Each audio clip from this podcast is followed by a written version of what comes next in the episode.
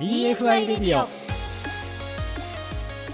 こんばんは大野康則です。FM 愛媛高島美子です。さて EFI レディオこの番組はフードテックや食の未来について一緒に考えていこうという番組です。大野さん今週のゲストは？はい、えー、ゲストはですね秀町水産株式会社代表取締役社長の近藤義人さんにお越しいただいております、はい。この後登場です。お楽しみに。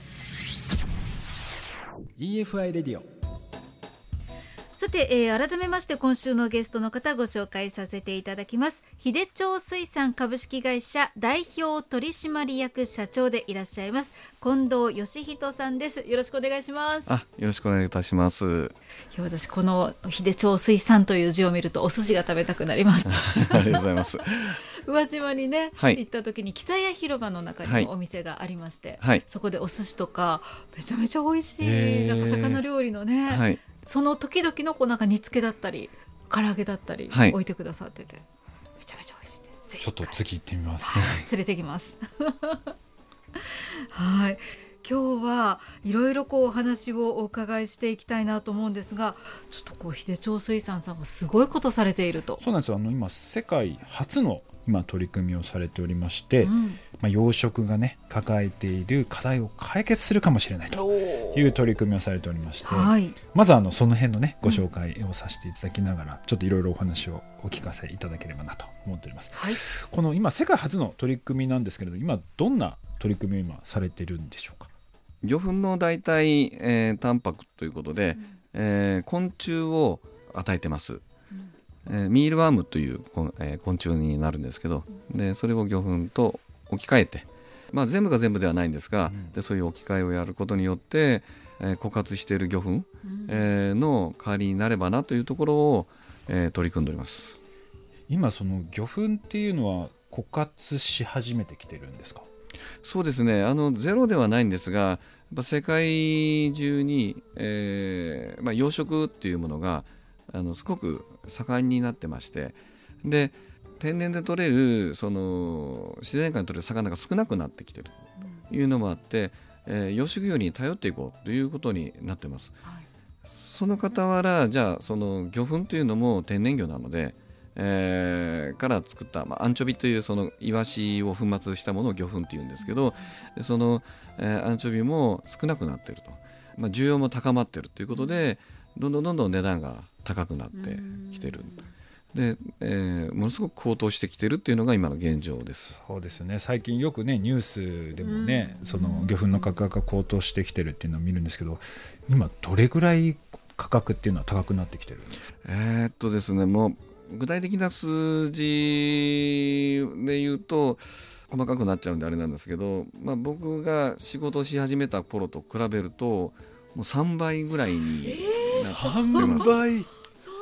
か、はい、昔やってた頃は、まあ、本当魚粉だけでも育ててもいいんじゃないかなっていうぐらい、えーふんだんに魚粉を使ってました。でも今ではえーせいぜい魚粉入れるとしても、えー全体の餌の量の半分入れたら高級品なぐらいのレベルですね。でかつ値段も3倍になってきてるっていうのもあって、まあ、もっと少なくしないといけない、うん。はい、もうでも世界中でねその養殖のニーズっていうのはどんどん上がってきてるのでひょっとしたらさらにその価格は上がってくるかもしれないそうですね、まあ、日本で養殖をするっていうのが不可能になってしまう可能性もあるっていうんですね。はい、これは大変な、ね、問題ですよね。そうですね、まあ、あの私たちのこの地域は養殖で成り立っているような地域性もありますからここはなんとかあの死守しないとというところですね。はいまあ、そのまあ魚粉に代わるまあ新しいそのまあ餌というところでミールワームも注目されたあと思うんですけれどもそもそもこのミールワームにこう絞った理由とかっていうのは何かあったりするんですか？えっとあのーまあ、まず昆虫をやるっていうところの取り掛かりで何種類かの虫をあの試験的に水槽試験レベルなんですけど、えっと、大学の方で、えっと、試験をされてましてでそれに対してあの弊社もいろいろなことをまあ協力して今現在に至るなんですけど、でその中で今回ミールワームを選定した理由っていうのは虫を育てるための餌が、まあ、安易に作ることができるというところが一番の決め手です。そうか、ミールワームも育つために餌食べますもんねそうなんです。確かにはい。はい。ミールワームの餌って何なんですか？お米とか小麦の、うんまあ、いわゆる、まあ、小麦だったらふすまって言いますし、えーお米だったらあのぬかとかって言うんですけどそういったその、まあ、人間が、えー食べるために育てた食物、えー穀類を、えーさらに食べやすくするために出てきた、まあ、いわゆる、あのー残差的なものにはなるんですけどでそういったもので育つ虫ですね。はいこれは愛媛県内でも生産が可能なものなんですか？そうですね、まあ、もともとそのこのミールワームが、えー気候風土、えーともに、まあ、この、えー西日本のこの、えーある、えー愛媛県でえーもう育つということで、まあ、この虫を選んだというところですね。だから県内であるもので育ちその県あその餌で育ったミールワームでタイが育っていくと。うん。マダイが育っていくと。うんただあのまあ初めての取り組みだったのでおそらく最初いろいろな課題があったのかなと思うんですけれどもなんかどのような課題が発生してたんですか？まずその餌に混ぜるためにこのミールワームをどのような加工をするかっていうところがあります。で、えっとまあ、虫といっても、まあ、卵から、えー幼虫成虫までの過程があるんですけどどの段階をやればいいのかっていうところがありましてはい。で当然卵だとすごく効率性も悪いので、うん。まあ、あの幼虫になってでじゃあ成虫でっていうことになるんですけどやっぱ成虫になるとあの成虫になったで図体は大きくなるんですけど、えー期間がかかったり、まあ、はたまたあの、えー羽も生えちゃって、えーどこ飛んでいくか分かんなくなるのも ありますんでまあ妥当なところはもう幼虫化っていうところで。確かに、はいまあ、そういった頃合いっていうのもあります。でじゃあ幼虫の段階をじゃあそのままポンとやっていいのかっていうのもあるんで、あの食べないことはないんですけど、非常にその小さな虫なもので、えー、と海にまいてもこう拡散するんでなかなかそれはいけないということでじゃあこれをまとまった形にしようとすると、えーまあ、結局はあの乾燥させて粉末化してで今やってる餌の中に混ぜるという餌作りっていうところがまず一つ鍵になります。そこはやり方がある程度こう確立されて問題は解決そうですね、はい。まあ、あの弊社でもその餌は作れますんで,、でそういった乾燥した、えーミールワームの粉末を、えー利用してで餌の形状にして、えー魚が食べやすい、まあ、形にしてまあ与えるというとですね。はい。あと、まあ、こういった新しい餌で使ってこう育成するっていうふうになると、まあ、いろいろな問題があるうちの中でこう食いつきが悪いみたいな話もよく聞くんですけども今回このミールワームはその辺はいかがだったんですか？えー、と特段そのネガティブ要素はほぼなくて、えーとまあ、ちょっとこちらの思いもあるんかもしれないですけどよく食うてるんじゃないかなっていう あのいう感じでしたね。はい。美味しいとか言ってくれたらわかるんですけどね。そうですよね、ええ。ちょっといつもよりこうバシャっていうこう魚の飛び方が違うかなっていう、まあ、雰囲気も感じたりっていうので、まあひいき目に見てるのもあるんですけど、はい、そのミールワームの餌を粉末を混ぜたものを食べたタイの味はどうでしたか？えっと一応比較試験、はい。あのお気にな60る名ぐらいあの専門家の方々、まあ、今回の関係者の方も集まって、はい。まあ、あの弊社の方であの比較試験をさせてもらったんですけどもうほぼわからない。変わらないっていうところですね。まあ、なぜほぼっていうかでいうと、まあ、ひ非常にちょっとこう人間の味覚って曖昧なので、まあ、結局どれがミールアームだったのかっていうのが判断つかなかったような結論だったんでほぼわからないという表現になってますけど、まあ、私も大概タイ食べてますけどこれはわからないですね。うーん。なるほど。この差がわからないだったら私たち絶対わかんんない。絶いや対わかんない。意外と気づくかもしれない。はあじゃあまあ美味しさは変わらないっていう。そうですね。ちょっと僕はこの変わらないっていうことがすごくあの良い結果というふうに判断してます。いやそうですよね。だってはい味変わらなくてちゃんと食べて育って製品として出荷できるっていうのはやっぱり非常に重要ですししかもミールアーム自体がちゃんと愛媛県で生産できるっていうところがこのやっぱ地産地消でやっていかないとこれからねなかなか大変になってくるとは思うので。で今後の展開なんですけれども今後そのこのミールワームを使ったりだとかあとまあ他を使ったりとかいろいろあると思うんですけどどのような展開を今考えられている？んですかえっと、まず、まあ、このミールワーム昆虫の栽培が安定的にできるかっていうところがやっぱり一番の課題なのでここがまず第一ですね。で、まあ、並行してじゃあこのミールワーム今10%配合してます。でこれが1%ずつでも増やしていけるのかというところでこれはあのもっと言うとそのミールワームの、えー中にある物性の、えー体が嫌がるあのものもあのゼロではないのででそういったものを見つけていったり。で、まあ、見つけたらそれをのけることができるのか。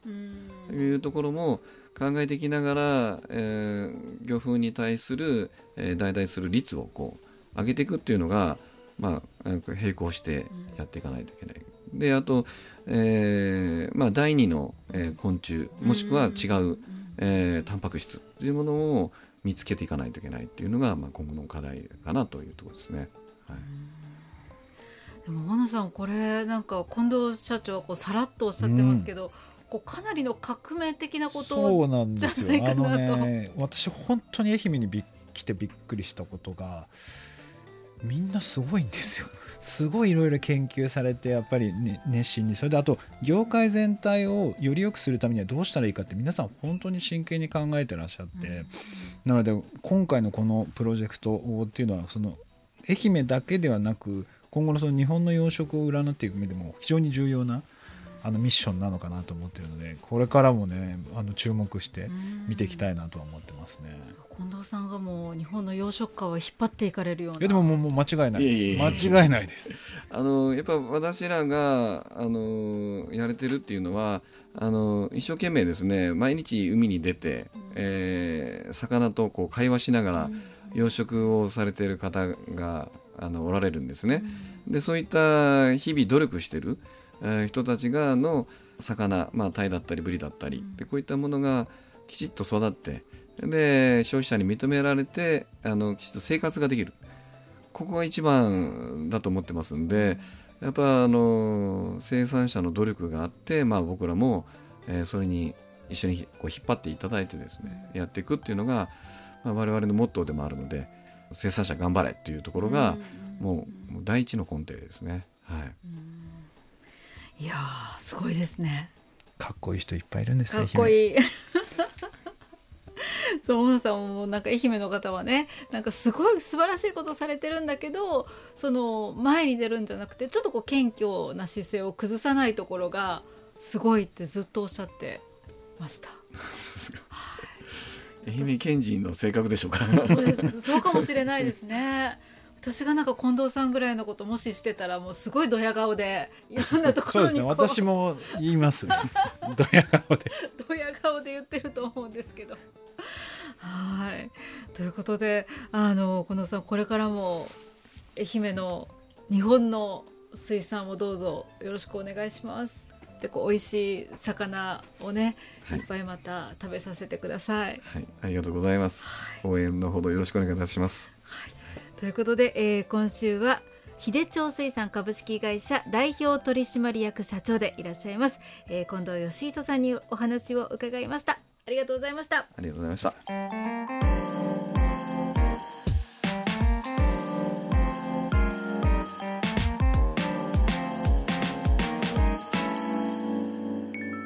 EFI トピックス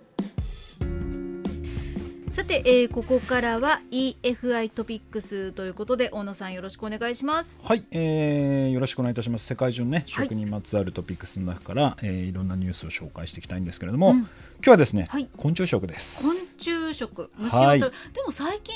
ね言われ始めてますよね。そうですね。日本でも無印良品さんですとか、うんうん。まあ、いろんなところが今、まあ、商品化っていうのをやってきてるんですけど、まだまだ日本はですね市場規模がちょっとちっちゃくてですね、まあ、300億とか、まあ、それぐらいの市場規模なんですけれども世界で見ると、まあ、今、えー、3000とか4000億ぐらいの、まあ、市場規模に、まあ、成長してきていると。であの昆虫ってやっぱりあの非常にですね優れている性質を持ってましてまあ、ある意味その牛を育てるとか豚を育てるよりかは非常に安いコストで、あの早く育てることができるという、まあ、特徴性があってですね今非常に注目をされてるんですねでこういう昆虫食要は我々が食べるっていうものもそうなんですけれども先ほどもちょっと話ありましたけれども今すごく注目されてるのはそのいろいろな昆虫を使って家畜の餌とか、ね、まあ、要は肥料飼料とか魚粉とかですねそういったものに使っていくっていう動きが今非常に進んできてまして、海外ですと、まあ、コオロギですとかいろんなものを使ったものがですねどれぐらい東京ドームぐらいって言った方が分かりやすいですかね。東京ドーム1個分ぐらいの大きさでその中でコオロギとかを大量に自動化しながら生産してるんですね。日本はちょっとまだまだあのその生産がこう白い箱の中とか透明な、アクリルガラスの中で育てたりとかっていうのをしてるんですけれどももう海外だとものすごい大きさので大量生産をしながらですね。で何にそれ市場を使ってるかっていうとやっぱり家畜に使うとか養殖だとかペットの餌に使うっていう市場が本当に伸びてまして、おそらく日本でもそういった動きっていうのが加速してくるんじゃないかなと思いますのでぜひですねあの皆さん今昆虫食というと人がね食べるものばっかりこう集中今されがちなんですけれども、うん、そういう飼料だとか肥料だとかそういったものにあの今、えー、使う動きっていうのが世界では伸びてますのでぜひ一度そういうものを調べていただければなと思います。はい、ということで、えー、今週の EFI トピックスのコーナーでした。EFI レディオ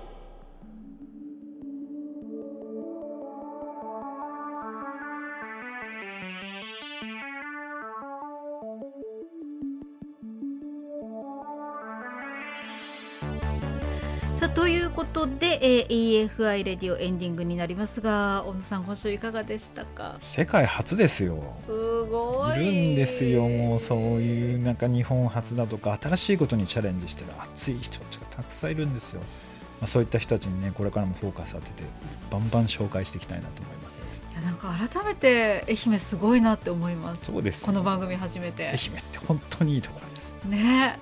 本当にありがとうございます。